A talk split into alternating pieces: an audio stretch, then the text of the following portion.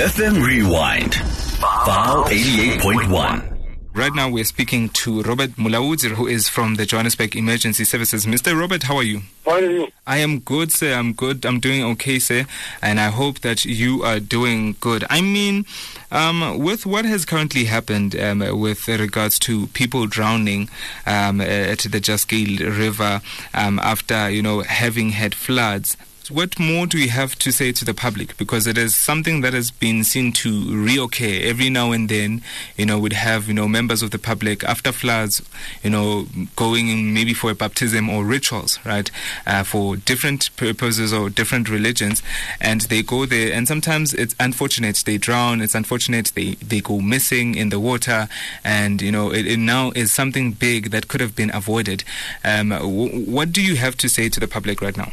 Yes, sir. Thank you very much for the opportunity. We are really concerned about the number of incidents, as you rightly said in your introduction, the number of incidents where people are being wiped away while they're conducting cleansing or baptism rituals. As a department, we don't really have a problem with the, you know, residents practicing their, you know, religions or religious beliefs and uh, cultures and traditions and things like that. But uh, we, we only have a problem as and when, you know, these rituals are conducted in uh, areas which are unsafe. So, for instance, if you look at uh, now, we've been receiving a lot of rainfalls. Uh, most of our river streams are full now. So, residents now are going into the very same streams which are deemed to be dangerous, which is a, a risk on, uh, by itself. Before you even go inside the stream, there's a risk for you to be washed away because the water levels are much more high. It's even worse when people are conducting rituals in an area along the stream where the current of the water is much more stronger than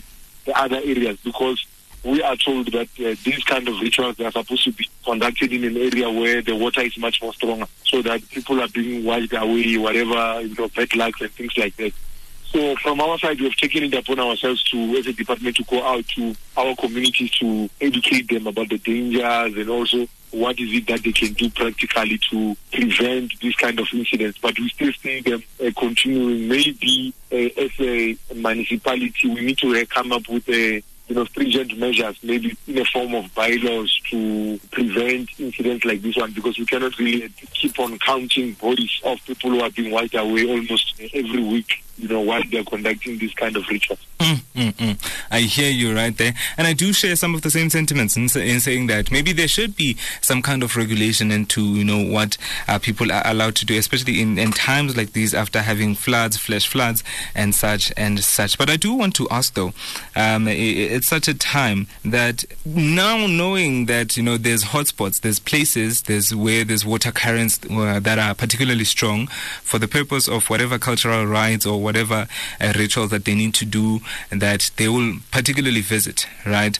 Uh, how is the Johannesburg Emergency Services prepared for that, knowing that you know it's not something that is gonna maybe stop now, even as though maybe we are yeah, we are educating people, we are telling people not to do it. It's not something that they they can easily compromise on because it's something that for oftentimes is connected to their spirituality, right?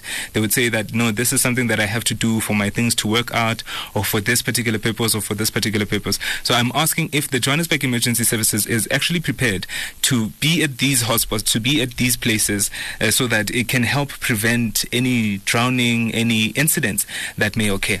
Yeah, from from our side, yes, we we have got our specialized team, which is our aquatic rescue unit, which is a specialized team which responds to water-related emergencies. Uh, which is on high alert, and of course, all our uh, fire stations throughout the city are fully operational. We should be able to, you know, respond to these emergencies. However, we still feel that our working together with our faith-based organizations, be it prophets, you know, pastors, uh, traditional healers, and so on. So we, we already started that partnership to say uh, we need to find each other. Maybe we should have situations where, as and when they're conducting this kind of rituals, they invite us to be part of, you know, ensure safety among that area where they are operating from. So we already started uh, that partnership last year in Orlando, where we launched our um, uh, water safety campaign there.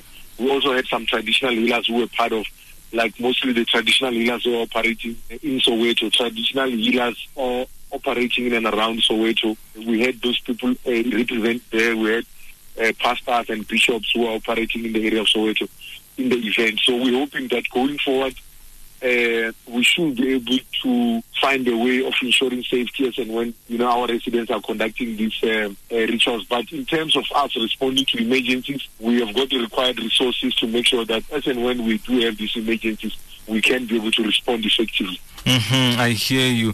I hear you. Um, and this past weekend, we also saw that a lot of areas in Joburg were flooded. Uh, some were flash floods. It's something that happened uh, very quickly, but it does have quite the lasting impact in that uh, settlements, shops, and people's things are uh, particularly destroyed. What do you have to say in that regard? Because it is something that happens every now and then, especially now, maybe even going on to the rest of the country. It is something that we're currently seeing. A lot of places are flooding. Is there anything wrong um, with maybe the placement of the people or with that the people are doing?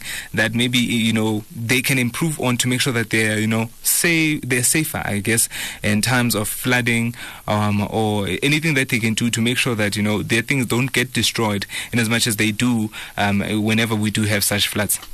Yeah, you know, you're raising a very important point. Let's not beat around the bush here. There, there is a, a lot of uh, you know influence out there, especially to our vulnerable communities, that they must see a land and they must just go and build anyway you know, which I hear, you know, over the radio and everywhere in the papers and, you know, reading the papers. You know, that kind of influence is very bad because if you look at most of our informal settlements, people are just deciding to reside in areas where it's a floodline. You know, in those areas you receive a, you know, a small amount of rainfall, all the house, households are flooded. So residents need to be aware of, you know, where they go and build. You know, they cannot just go and build anywhere because yes, they might need a place to go and build, but they cannot just go and build anyway because those areas they need to be checked to see whether it's an area where people can reside, uh, is conducive for people to reside or not, so that we can prevent situations where you know every time when we have rainfall, we have situations where uh, you know households or you know are being flooded because of the area where people are choosing to reside.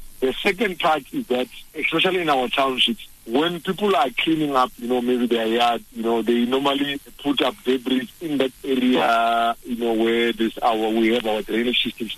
Most of our drainage systems are blocked because of debris which are thrown inside that uh, those drainage systems. Those drainage systems they might not seem to be important when we don't have rainfalls. You know, maybe that's why people are putting debris inside there.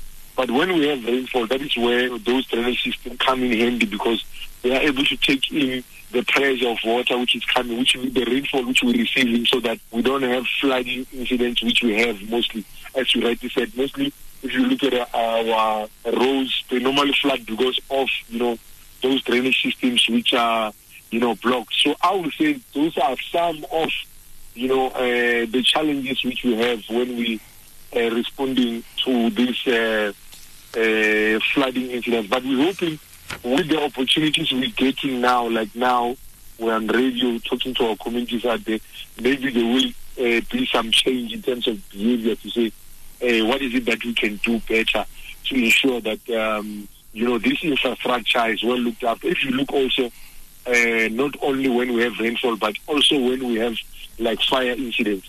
You look at the fire hydrants in most of our communities.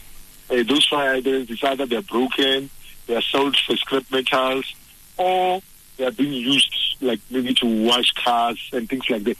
It's just an educational, uh, you know, education to say people need to understand the importance of this infrastructure, uh, you know, so that they don't even damage it. The importance of us having the functional, you know, drainage system, functional hydrants.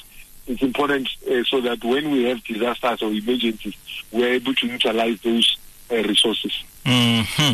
Thank you so much for engaging with us. I mean, you've shared quite um, wonderful insights, and I do hope that the residents of Johannesburg have heard you and will now follow um, in light um, of what you have come to say. Thank you so much for engaging with us, Mr. Robert. Thank you very much for the opportunity. Mm-hmm. And that is the conversation that we just had with Robert Mulaudzi, um, who is the you know um, spokesperson, I suppose, um, for the Johannesburg Emergency Services. Right, speaking to us about you know drowning and people who are you know um, conducting rituals uh, and rites, cultural rites and rituals, especially at such a time whereby we've you know been facing floods in uh, in, in South Africa. Especially now in Joburg with the case of these two women who drowned and uh, this other two women um, who also um, were lost and haven't since been found um, uh, with that. And so he's speaking about, you know, the safety measures that we could take um, with regards to that. And it's quite an important conversation because